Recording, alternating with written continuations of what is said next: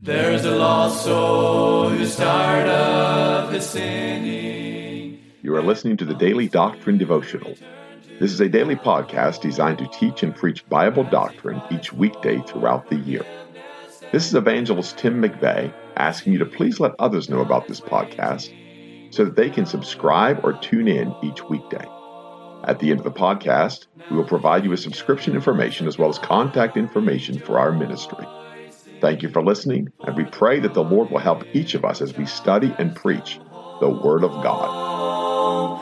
And the saints all with gladness are singing the glorious song of the redeemed, song of the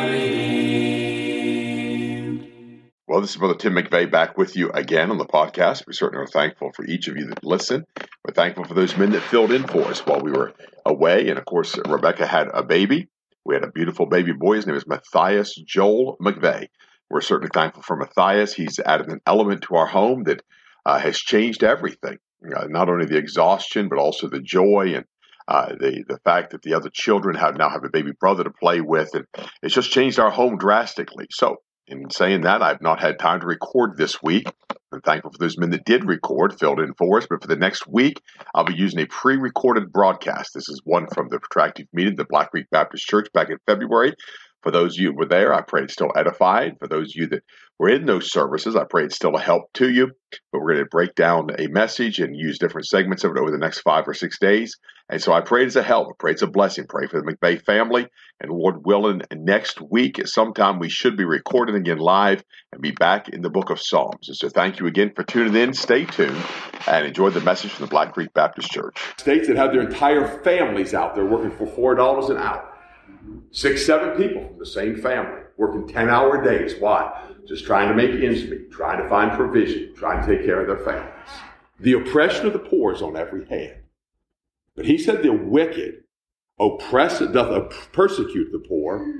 Let them be taken in the devices that they have imagined. They have come up with evil devices to oppress, to depress, to persecute the poor. And it's on every hand. Those of you that have lived in poverty, and most of us, many of us, I'll say in this room, have lived in absolute poverty.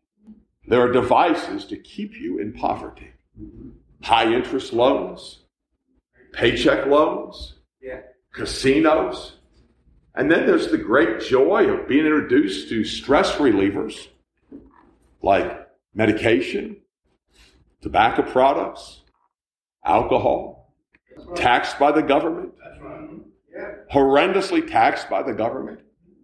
One of the joys of living at the Seneca, close to Seneca's one stop, is that if you do go to the casino, if you have any money left, at least cigarettes are cheap. I was in New Jersey recently. I'm not making this up. Some of you that you know understand it. Twelve dollars a pack, but yet people smoke two packs a day. Yeah. They got people hooked. They'll jack the price as high, tax as high as they want to. Now, I'm not weighing in on our government system. I'm talking about the individual now. I'm not going to weigh in on big business because not all big business is bad. Not all big business is corrupt. Not all government is corrupt. Not all healthcare is corrupt. Not all people are corrupt. But one of the marks of the wicked is that they won't do a thing to help the poor. They'll mock them in their plight before they'll ever lift a finger to help them. They'll curse them where they live. They'll curse them because of their uncleanness. They'll curse them because of the fact, why don't they just help themselves? You what the Lord said of that? He commanded us to help them. He commanded us to help. I know people that can't help themselves. Used to know a fellow's name was Larry in Hagerstown. He'd been electrocuted in his 20s. He was a lineman making big money in the union. Got electrocuted. Walked with crutches under his arms. Could, uh, his feet would swell up like clubs. Could hardly walk. Couldn't fend for himself. Used every bit of his social security just to barely make ends meet and barely survive. He couldn't help himself. My wife and I know a dear lady that has cancer. Her husband's a bum, low life, won't do a thing to help. Always has been a bum as long as I've known him. We tried to help her when we could. We've tried to be a blessing. I heard a man in the house of God one day making fun of her. Said she's always just been a leech on the church. Always poor mouth. I never heard poor mouth one time. Always just been a leech on the church. Always been a leech on people. Always just trying to get money. Always just trying. And I rebuked him. And I rebuked him in front of people. He can speak like that in front of people. I rebuked. And I said, I don't think she's a leech. I think she needs help. And we've helped her. He said, Well, just throw your money away then. I said, Oh, I don't throw my money away. The Lord which seeth in secret rewardeth thee open. If I give to you and you squander it on crack, that's between you and God, not me. No. So a lot of people despise the poor, the yes. wicked. Yes, that's right. They, they despise the poor. That's right. Word of God said this word, persecute the poor. Verse 3, he said, For the wicked boasteth of his heart's desire. How about that? I will, I want, I'll have. Is everybody okay on that? I will, I want. That, that's their heart's desire. I want, I want, I want. Someday I'll have. That's the covetous. That's the boasting of the wicked. Why? Because the, the desires of their heart are not God's desires. The desire of the wicked is for self. They might have to consume upon their own lusts. I'll have a career. Appreciate that testimony, Sister Ashley.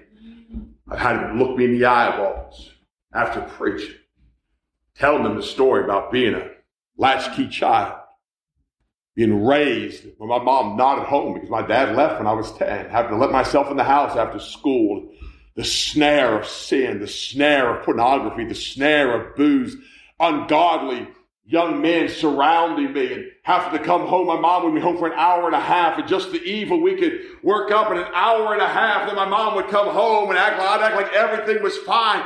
Had ladies come up and rebuke me for preaching about it. In my face about preaching about it. Who do you think you are? I was telling him, just a latchkey child. Preached in Maryland one time, and the pastor got up behind me, angrily, angrily, started going through the congregation, apologizing to people for what I said. He apologized to a couple over here. And he goes, Now the Lord knows you both need to work because, you know, he goes through all these reasons why they both need to work. And I watched them go out the door and get a $70,000 SUV. Just amen, amen, amen, amen. Now it's probably hers. I want, I want, I want. Tear down the barns, build bigger barns. What has more ever helped you with? You know one thing I've learned about the McVeigh family? The more money we have, the more money we spend. When we're broke, we don't eat out. We still go to thrift stores. I don't know how that works. We find a way somehow, but when we're broke, listen, we don't eat out. We we're not frivolous. We don't blow our money. When we have it, we'll go, well, you know, I made a mistake. We got the money this week. We better blow it before it's gone. Amen. Y'all just go ahead and say amen. Help me out a little bit like a bunch of self-righteous people. Amen. Better get this money. Burning in there. You can feel just burning in there. So many times the Lord will give us extra. And he'll say, What about so and so? He said, What about what about this person? What about that person? But you know what the wicked is saying? I will get. I will have. Someday I'm going to own. I had a neighbor that had every toy under the sun everything you could possibly imagine. Had one of those little mud buggies that you run around in. I mean, I don't even know what they cost today. We called them dune buggies, and you made them out of motor or out of lawnmower engines and old axles of pickup trucks. And if you wrecked, it was only like twenty bucks out of your pocket. Now they spend thirty thousand dollars for them to run through the mud.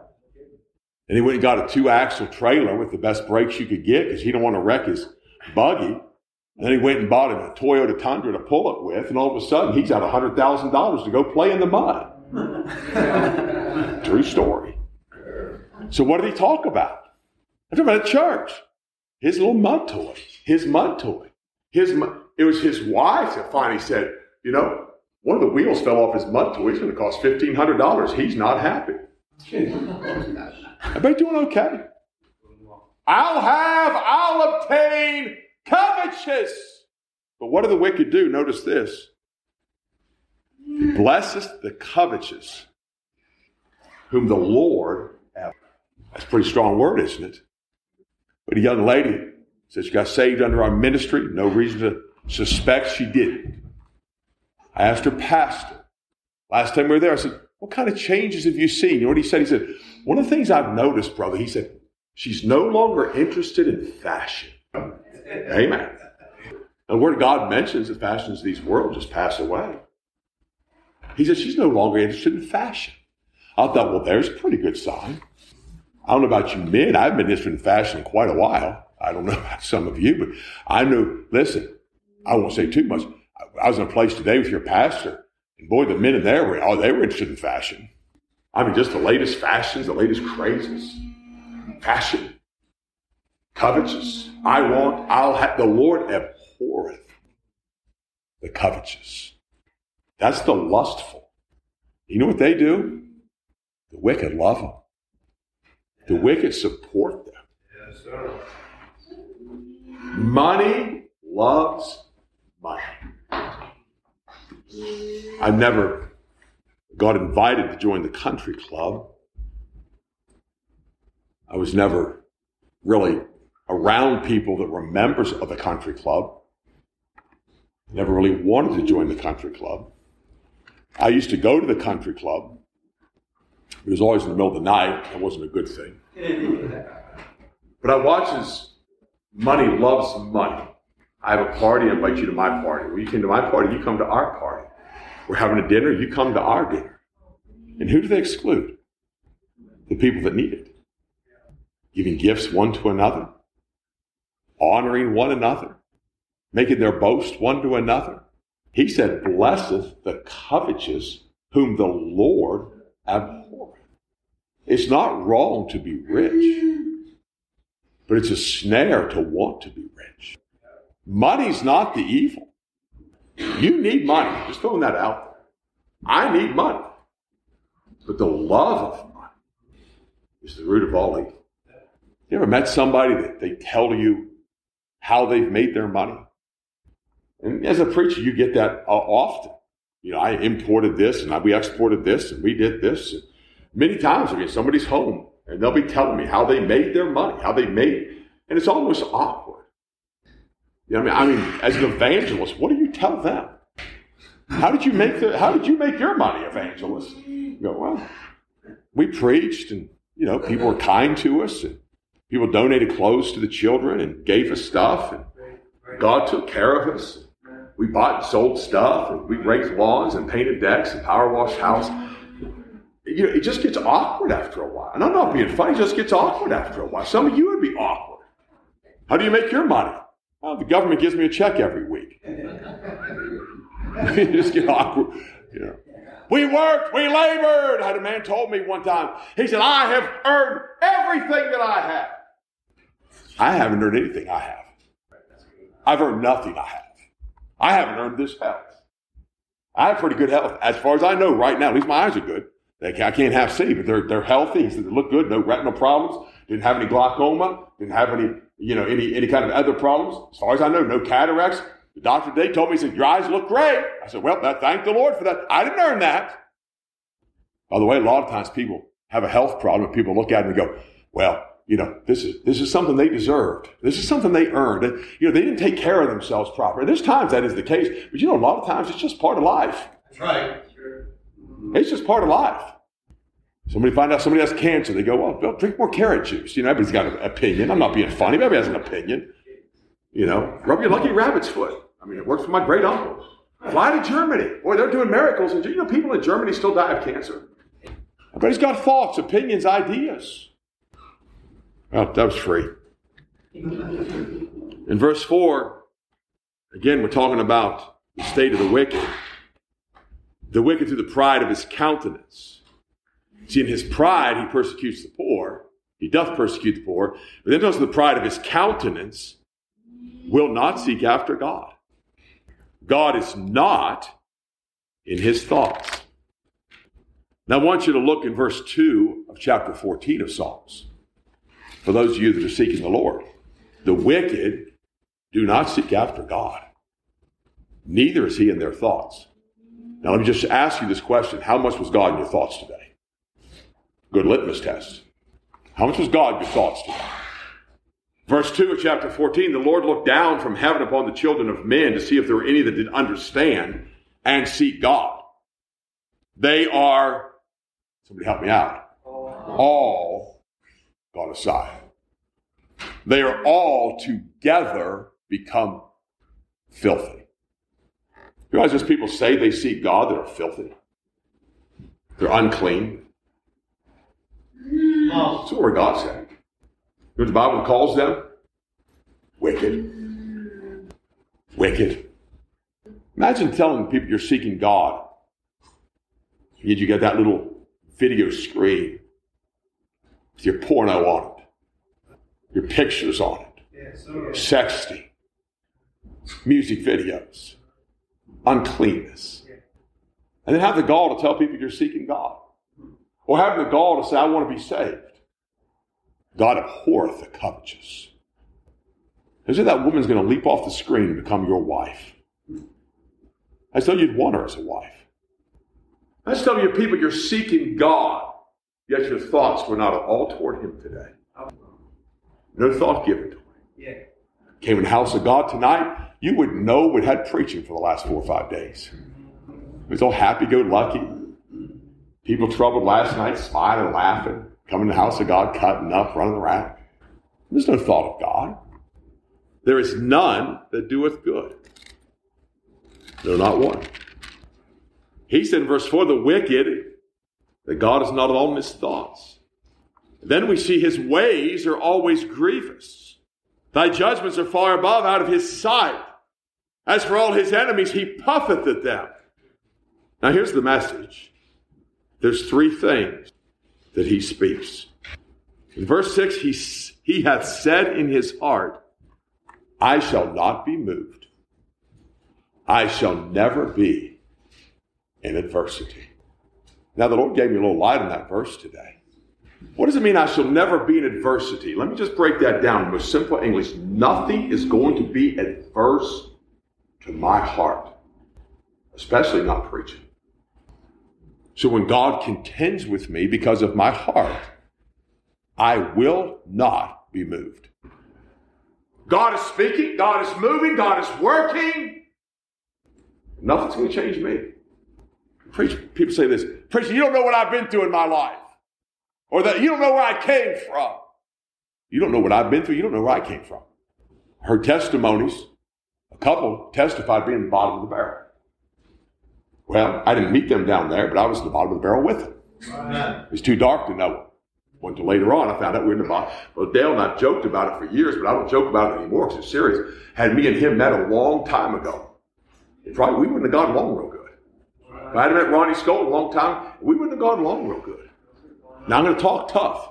I would have whooped either one of them. One hand tied behind my back, barefoot, with a do rag on my head. That's pretty tough talk, isn't it? Well, they're saved now. I can say that. Because you know where I met them in the house of God. Amen. Jesus. Yes. It's all different now. Yes, sir. Yeah. Nobody's going to stand in my way. I want what I want. I want my life.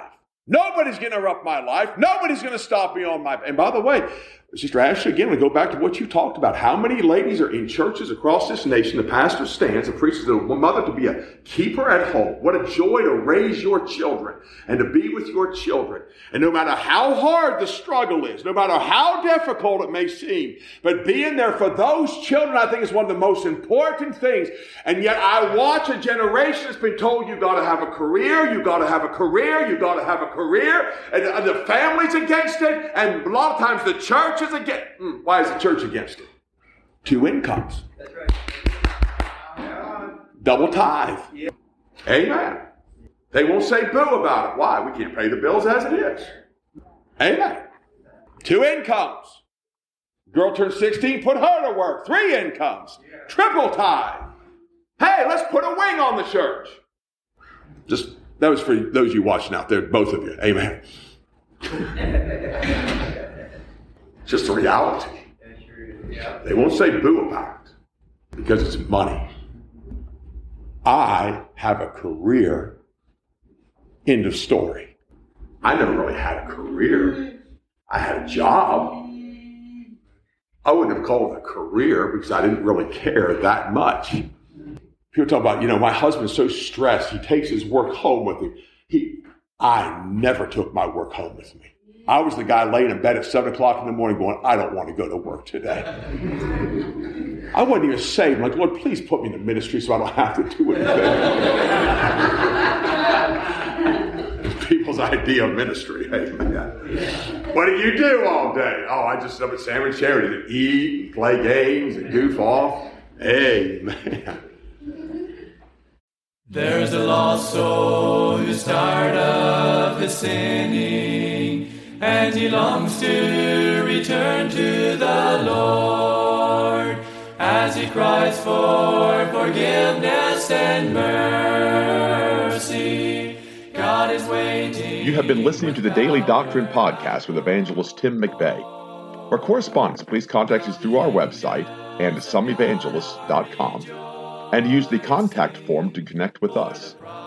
You may also subscribe to the podcast through our website or search for Daily Doctrine Evangelist Tim McVeigh on iTunes, Google Podcasts, Spotify, Audible, or Amazon. To write to us, please use our church address, which is Manasseh Community Baptist Church, 70 Back Hollow Road, Blain, Pennsylvania, 17006. Thank you for listening, and we pray that the Lord will help each of us as we study and preach the Word of God. Don't forget to subscribe and tune in tomorrow. And remember to look up, for your redemption draweth nigh. There only was strife. Now the angels of God are rejoicing, for the prodigal child has come home, and the hearts are singing the glorious song of the